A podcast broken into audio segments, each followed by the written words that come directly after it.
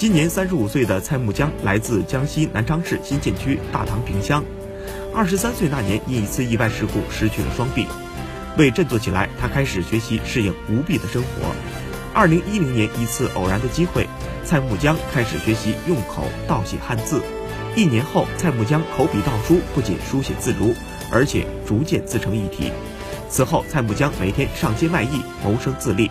二零一七年底，蔡木江决定创业，在当地政府和残联的帮助下，他开启了书法工作室。一边创作卖字，一边销售土特产。